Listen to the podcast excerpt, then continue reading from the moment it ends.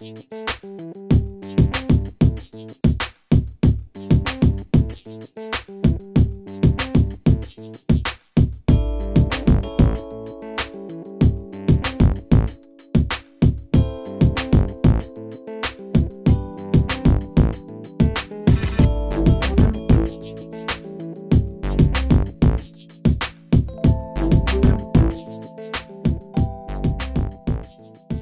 And welcome to Designcast, a podcast where I interview a wide range of excellent guests in design and STEAM education to get their unique perspectives. My name is Jason Reagan, and I use my 20 plus years of experience as a design educator to dig deep into complex issues. This podcast has one simple mission to create a community of people around the world that are interested in design and STEAM education. Each episode, I chat with guests from all corners of the design world, from classroom teachers to authors and even to educational consultants. We discuss a wide range of topics that we feel are relevant today.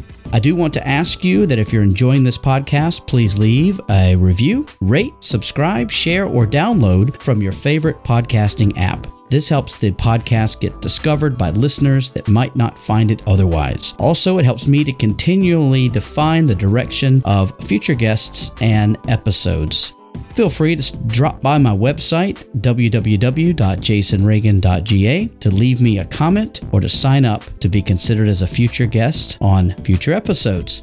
Also, don't forget to stop by Anchor and leave me a voice clip that could even end up in an upcoming show. Thanks for listening, so let's get to it.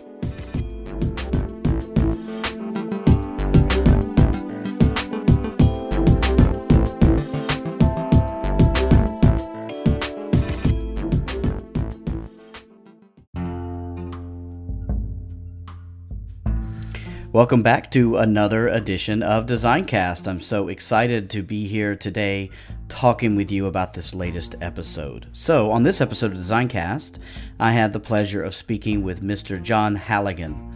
He's held multiple roles as a teacher and a school leader, and John has worked in multiple educational institutions from primary to tertiary, state and private from the UK all the way to the UAE.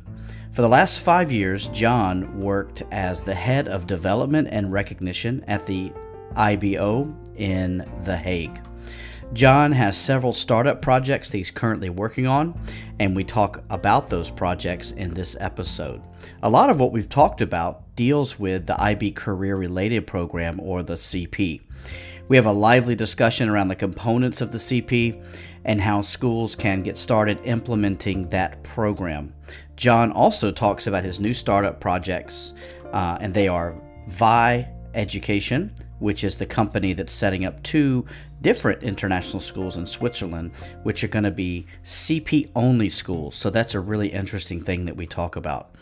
It's particularly interesting to me as I'm currently the CP coordinator at my school, and I see tremendous opportunities with personal design pathways for schools all over the world. This discussion with John only confirms my philosophy even more. I hope that you can see the possibilities for your design programs in your schools after listening. I'd like for everyone who listens to please leave a comment or a review or just simply rate the podcast so that I can get more feedback on how to take this next to the next level with you guys. So, please subscribe and share with your professional network. Now, please enjoy this chat with John and feel free to connect with him in the show notes with the links that will be there for you. So, sit back, listen, and enjoy. Thank you.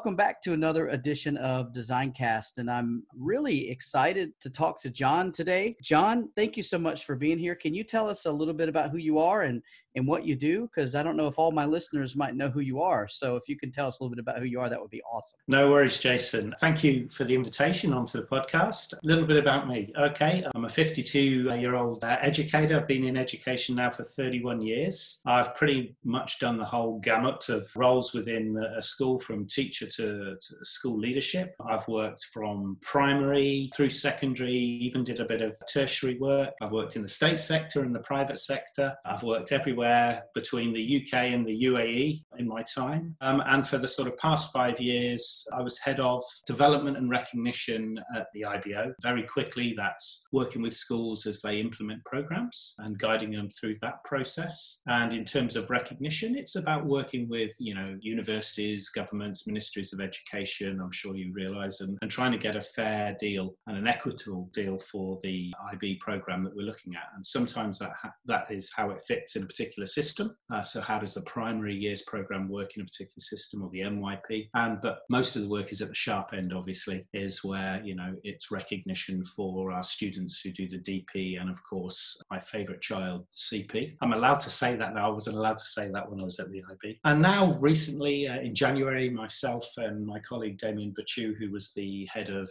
the DPCP uh, program, set up a company launching two schools, uh, starting off in Switzerland.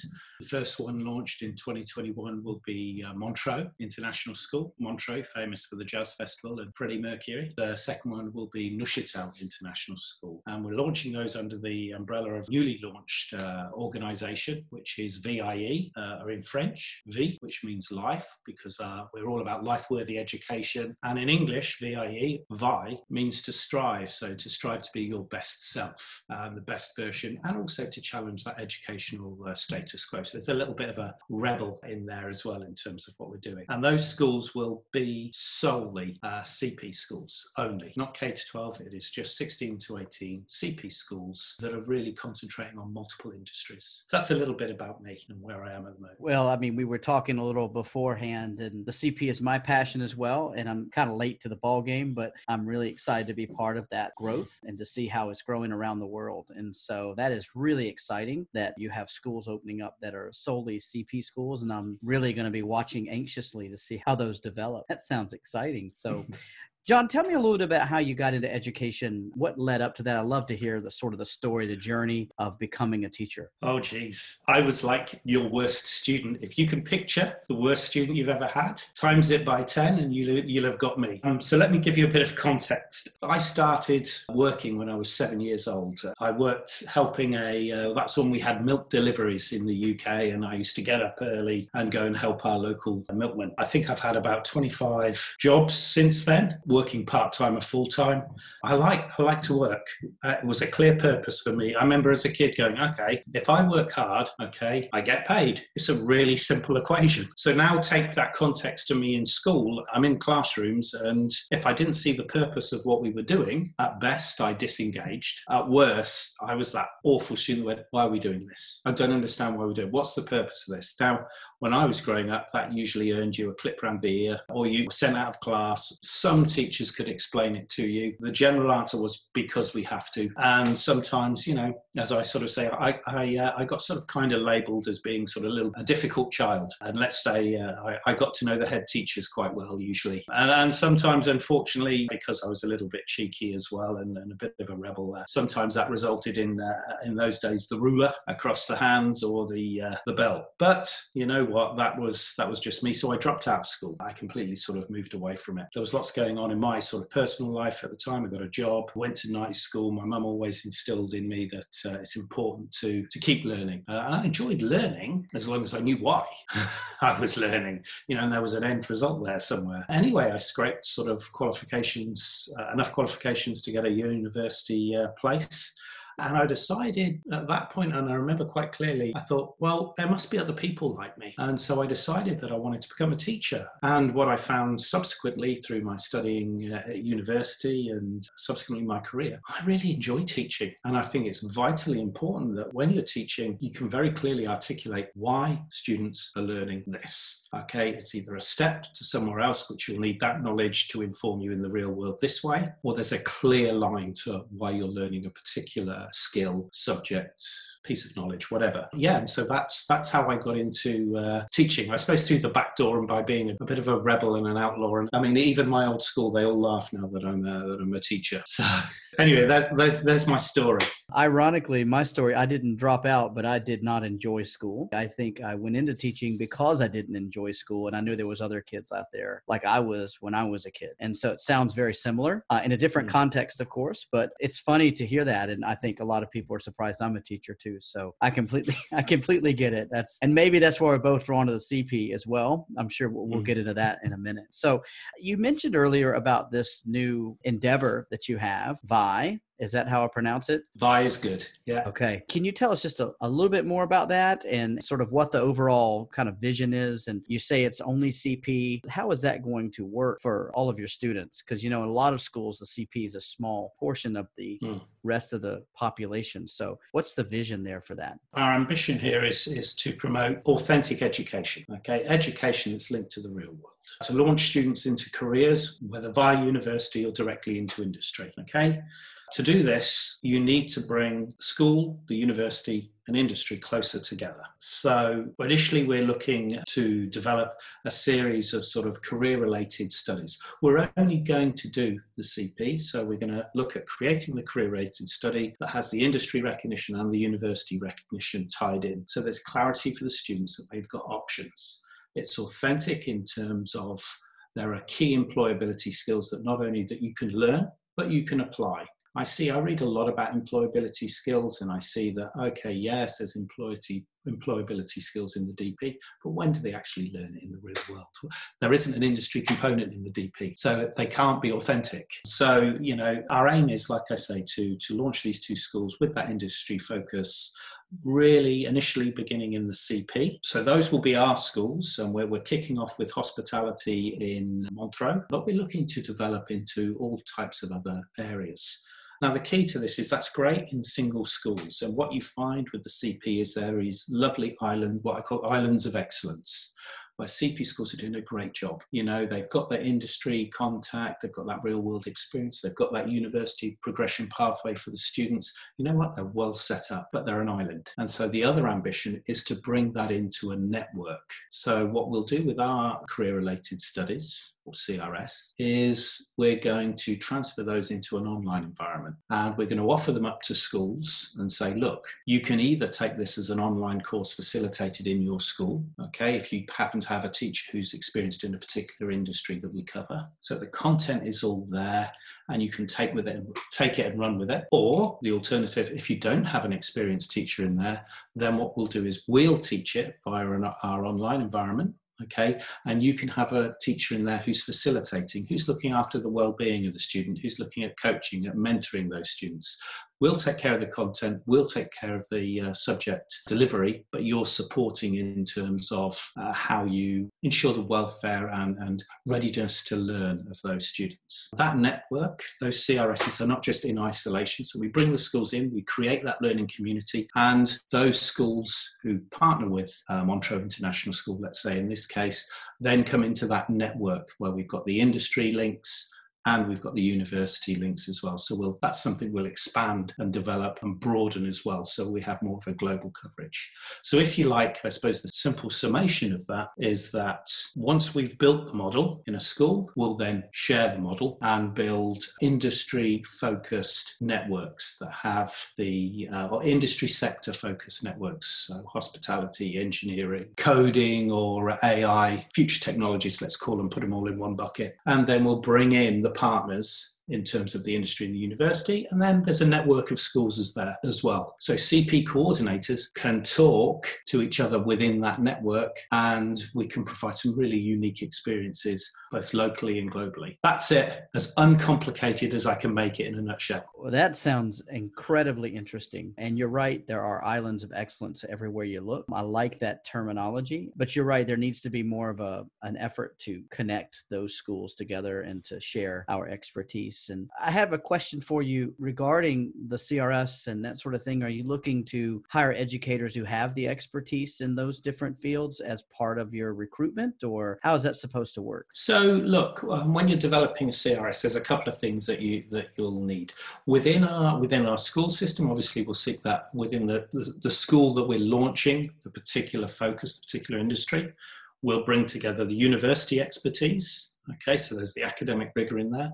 We'll bring the industry expertise together in the development phase so that there's real world application of the skills that are being taught and of course, then we'll bring in a, uh, a tutor, a teacher as well, who's got that background in a school situation. So it's really trying to put, if you can visualize that as a triangle, it's putting those three pieces uh, together. Then it's just expanding out from that. That sounds like a recipe for success to me. And it's music to my ears as a newly authorized CP school. That's one thing we struggle with is we're the only one in the country at the moment, and there's only a few in our region. And so having that, I think, would be really, really helpful. So that sounds great. I'm really excited and interested to follow how this thing develops and rolls out. And mm. it sounds really exciting. What's been easy for you, or actually, you know, like what kind of resources have you found i know you worked at the ib so there were you had mm-hmm. access to those kinds of resources but we connected through linkedin. Are you using that mostly or what's what's your best way to connect with people? I mean you, you sort of started off saying what's easy about the cp and my ib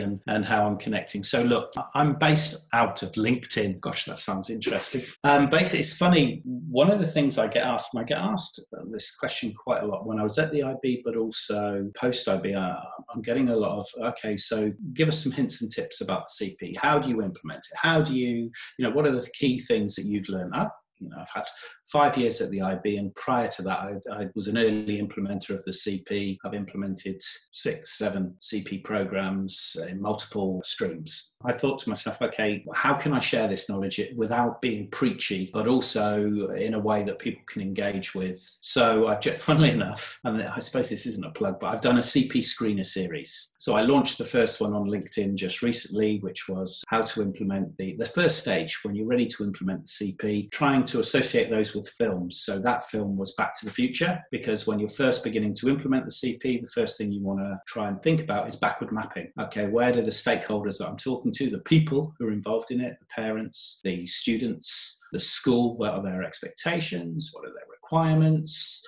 Okay, uh, is this going to be a university based CP? Is it going to be an industry based CP? Is it going to be a blend between most, both rather? Okay, once you understand that, you can then start to backward map and go, okay, so what sort of program am I looking to develop in terms of the CRS? What does that look like in terms of the diploma courses that I'm going to need? That's called basically identifying the pathway and beginning to identify the courses that sit well with the course. And then underneath that is the package. So, okay, right, now that I know that I'm doing engineering. I know that this is probably the best course locally for it. You might work with a university that you might do a generic qualification like the, the BTEC, or there might be something at a government level or an industry level that you think, no, that's that's perfect for these students. It's it suits their profile. These are the best subjects to go underneath it. And then you start looking at the core and mapping that into the program as well. So sort of uh, my first one, like I say, Back to the Future. And I finish with a, a lovely quote from Doc Brown that, that says, if you put your mind to it, you can achieve achieve anything. So there's six of those coming out. Uh, only just that one just came out this week. I've kept it to three minutes because I know people uh, are busy and uh, I really don't want to drone on, but I'm trying to make it punchy. The next one up is Jaws. That should be quite interesting as well. That's about bringing together industry and universities and how to create that sort of golden triangle with the school. There's stuff on my LinkedIn about implementation of uh, CP. I'm not a guru. I'm not, the list isn't exhaustive, and there are so many people out there that will be able to add to it. But it's just a starter for ten. But that's the best place to connect with me. This podcast is a proud member of the Teach Better Podcast Network. Better today, better tomorrow, and the podcast to get you there. Explore more podcasts at www.teachbetterpodcastnetwork.com. Now let's get back to the episode.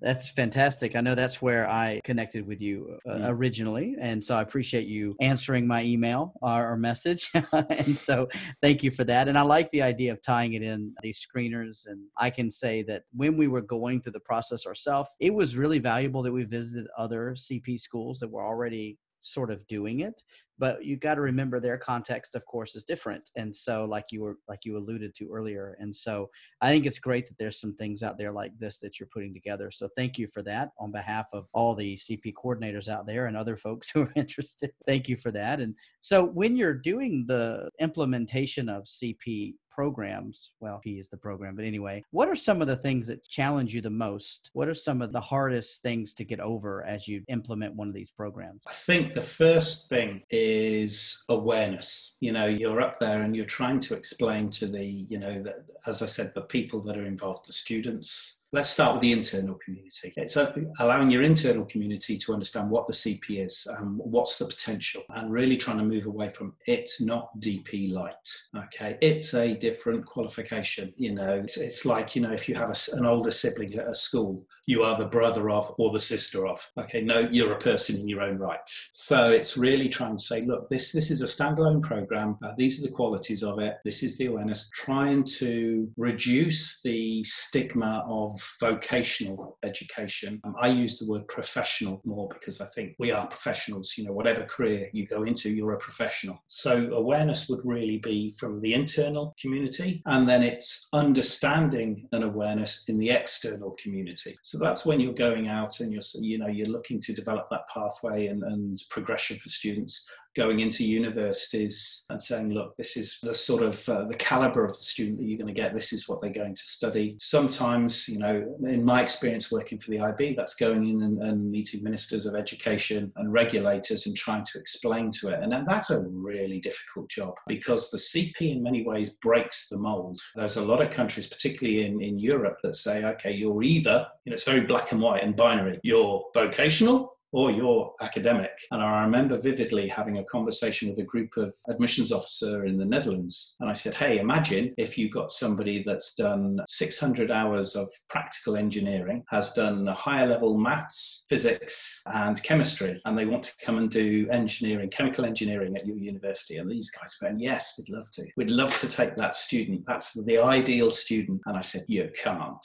I said, because the regulators don't allow it, because they've done that professional course. And that's a real shame. And I see that the world over. And there is a lot, I mean, part of my ambition, this is where we get to back to VIE again, is saying, look, this is life worthy. This is life readiness education. Why is there the stigma against doing a professional based vocational course? You know, in, in addition to the academic subjects. Surely that is the ideal student for going into either university or industry. They've got the best of both worlds. And yeah, like I say, awareness and understanding, and you've got to be dogged in your approach to university because that's, you know, the credentialing is from, and, you know, that's still very important. We won't go down that, that rabbit hole just yet. And then uh, with industry, it's a lot easier because they're keen to be involved in schools, but they, you know, some industries don't know how to approach schools they've all got a sort of community responsibility charter, you know, whether it's about engaging with the community and, you know, you try and leverage that. You talk about, you know, building a pipeline maybe for employment. There was one school that was right opposite a police college and they'd never had a conversation. And yet the CP would be the perfect vehicle for as a precursor to that or a nursing college or whatever. And, you know, it's making sure you engage with your local industry as well, because that's, if you're building that course, that then brings in the authenticity, which I spoke to. So, you know, those are generally the start off, kick off, biggest challenges. A CP can be very easy to put in if you go down a generic route. The harder part is turning that generic route into an authentic route and therein is the uh, is the challenge for most CP coordinators and finding the time to do that and having internal stakeholders who will champion champion that for you. I completely agree, and I think when you're starting a program like this in your school, you need a lot of time to cultivate relationships and to kind of knock on doors and to make calls and to reach across the road and meet with people. And I think that also challenges the traditional schooling mindset of wait a minute, what's this teacher doing? What's this person doing? Why are they, why isn't that the marketing department or why isn't that this or that? And so that is a struggle. I completely concur with your assessment. totally right. I agree. So, so in thinking about the, I know you've been around the CP for a long time, you've implemented multiple programs what's the vision what would the ultimate vision be for the cp moving forward okay well my my biggest my biggest issue is at that beginning point. The name, oh geez, you know, come on, it's really difficult. It was difficult when I worked in the IB. I've lobbied for that. I do hope, you know, the IB see it. There has to be a name change that has to be on a level with the diploma because it makes the conversations incredibly hard. You know, you've got a diploma and a program. Okay, it used to be certificate, which obviously was a downgrade. I know there's issues as well. I'm very sympathetic towards the IB. Don't, I'm, I'm not having a, a go at them. You've got to translate the name of this program into multiple languages. Well, at least at least the operating languages of the IB. You have to pick a name that describes the program, is translatable, and you don't need to re-explain it. And I mean, for me, I use the word professional all the time. Maybe we could call it a professional diploma, the IBPD. You know, maybe that's that's something. But there, there really does need to be an, a name change. The name was fine at the initial outset when Chris Mannix, God rest his soul, first designed the CP. I don't know if you're aware of Chris was a, an absolute visionary within the IB and, and deserves all the credit for developing the CP. Now sadly departed. But the original intention was that we would supply a program that would give an industry pathway. Okay. But the kind of market decided that actually, no, it's not just industry, it's industry and university and apprenticeships and. And it's gone from a sort of an industry focus to a are more university focused, which was something I don't think the IB quite envisioned being as popular a route. We have to now make a, that's where probably the certificate left and the program came in. Now I think it needs another, it needs, there needs to be a CP review essentially. Um, and I know Chantel at the IB is doing a fantastic job with managing the CP and, and developing the uh, the core program. And I hope the IB, you know, will support her and, and launch a full review. We can look at the name as a starting point. From my perspective, you know, it's very easy, you know, and I'm, I'm sure your listeners might say, oh, well, he's sitting on the side going, oh, yeah, they should do this, they should do that once he's out. The other thing that what I'm trying to do for my part is to take away the pain. The biggest pain that you've already identified is, okay, when you start up, you're going, okay, what's my university pathway? What's my, where do I find a CRS to go in the CP that's meaningful? What's the industry pathway that can support that? And like I say that and not just within my context but globally because we have students now that travel. They're transient. Part of the joy of doing an IB is the mobility that it gives you. So what we're trying to do and what we're at we're at the early paces is build those links build those platforms to say you know uh, my my my vision personally is that Jason you'll walk into your class as a CP coordinator one day. Maybe it's with me and we'll look around at the uh, students who are doing it, and you'll be able to say, well, those two are studying architecture, those two are doing chemical engineering, these guys are doing future technologies blockchain and ai hospitality. You know and you can we can have so many different pathways because we've built the ecosystem. A school can have multiple school partner multiple school partners multiple university partners multiple industry partners from around the world globally. And these students you know can have the choice then what they do where they go and it's authentic because you're bringing industry leaders into the school. So that's what i'm trying to do. You know i'm trying to walk the walk and not just talk the talk. But uh, i could do with a little bit of help from the ib i agree. Chantel's doing a great job the work that she's doing. I do agree. I think that the, the name having the word career in it immediately builds a, a wall of a sense or at least a hurdle that has to be mm-hmm. Overcome and not always necessarily you know and so I like the word professional. I think I may start adopting that as well in my conversations because I think that that's really important because when I have a little while to talk to someone and i'm able to explain these things to them, they get it and they agree with it, but it takes a little while, right? And so I think mm. something that could help us a bit more with that probably is a great idea as well. So I like what you're bringing up here. And so thank you for that. And I love that multiple pathways. Again, that's our goal as well. And each year we're adding more and more pathways for our students. Mm-hmm. And so I'm with you and I'm, I'm happy to partner with you however I can uh, along this journey as well. And so um, tell me a little bit about what you're excited about at the moment. You have so much going on, but what are you really excited about doing? Gosh, uh, well, I'm in I'm in full startup mode at the moment, you know, and uh, that's the first time I've ever been in that particular environment, which is massively exciting, nerve wracking, adventurous, pioneering, sleepless nights, etc. You can imagine everything that's going on there, um, because we are we are really trying to break new ground in what we're doing, but break new ground, share our thoughts. So I'm doing a lot of reading, a lot of thinking in terms of, you know, when you're in schools, it's funny, we tell IB students to do a lot of reflection. It's all inbuilt, it's cooked into the uh, program.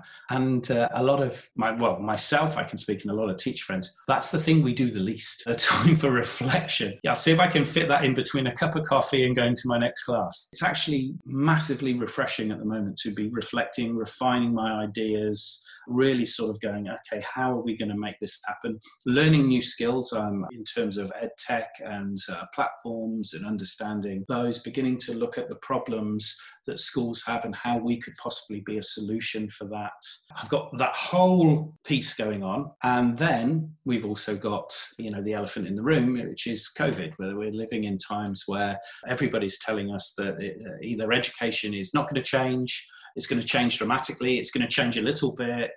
Credentialing is going to change. It's not going to change. You know ai is going to suddenly you know spring out of the box and, and solve all our problems. You know so that's quite interesting. Just you know now and again i comment but i'm just observing reading listening about how the effects covid will have on education because it's not just its interest it's not just it's not just schools and the way we deliver education within schools bear in mind school school is the structure that's imposed on education and nobody said education had to be nine till three or nine till four and, and divided up into blocks, etc. And, and, Ken Robinson does that far better than I ever. That's the structure that's imposed. You know, now with with that structure gone in many respects, you know, you've got with uh, my own kids, uh, I've got very flexible hours when they choose to work and when they have lessons because the school's gone down a very sort of more uh, organic approach to uh, education.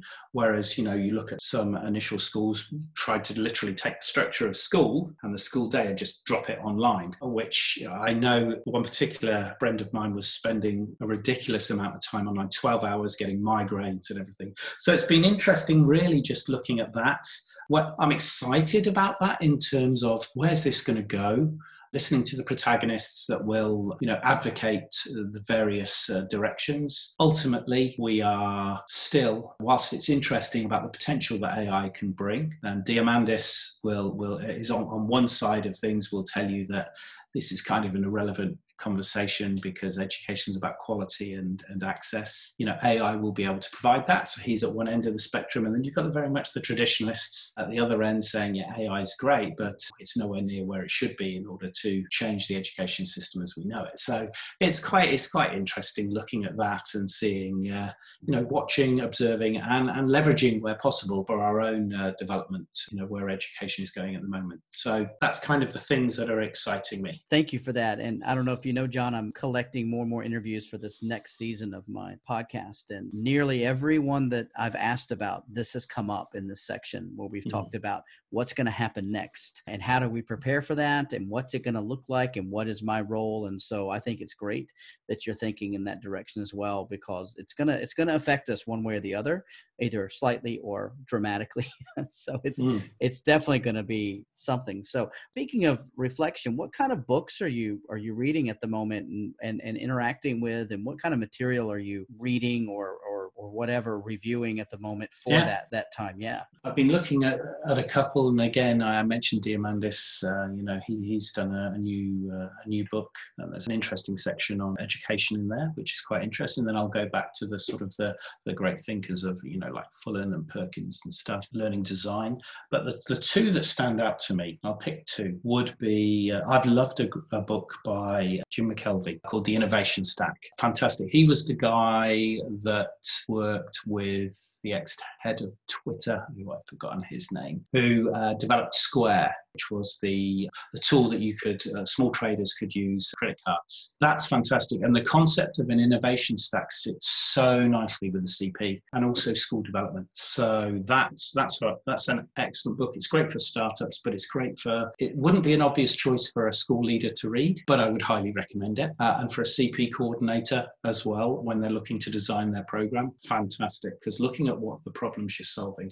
and essentially an innovation stack is a series of solutions that you have to make in order to get to a, an end goal. The other one that uh, I'm loving is Matthew Syed's Rebel Ideas, which talks about uh, what diversity is in terms of you know, leadership. How do you bring a diverse team together? How do you maximize their potential and ensure that you know you're getting a, a broad range of uh, input and diversity in all forms. And so that was that's been a that's been a great read and, and really interesting in terms of how you in education develop strong leadership teams okay in terms of who you bring into that. Leadership teams generally are, are built around seniority. For example and initiatives are, are made and, and sometimes edicts are, are, given. And then the guy on the ground or the, the girl on the ground who's going yeah that's not going to work because and they've never been consulted.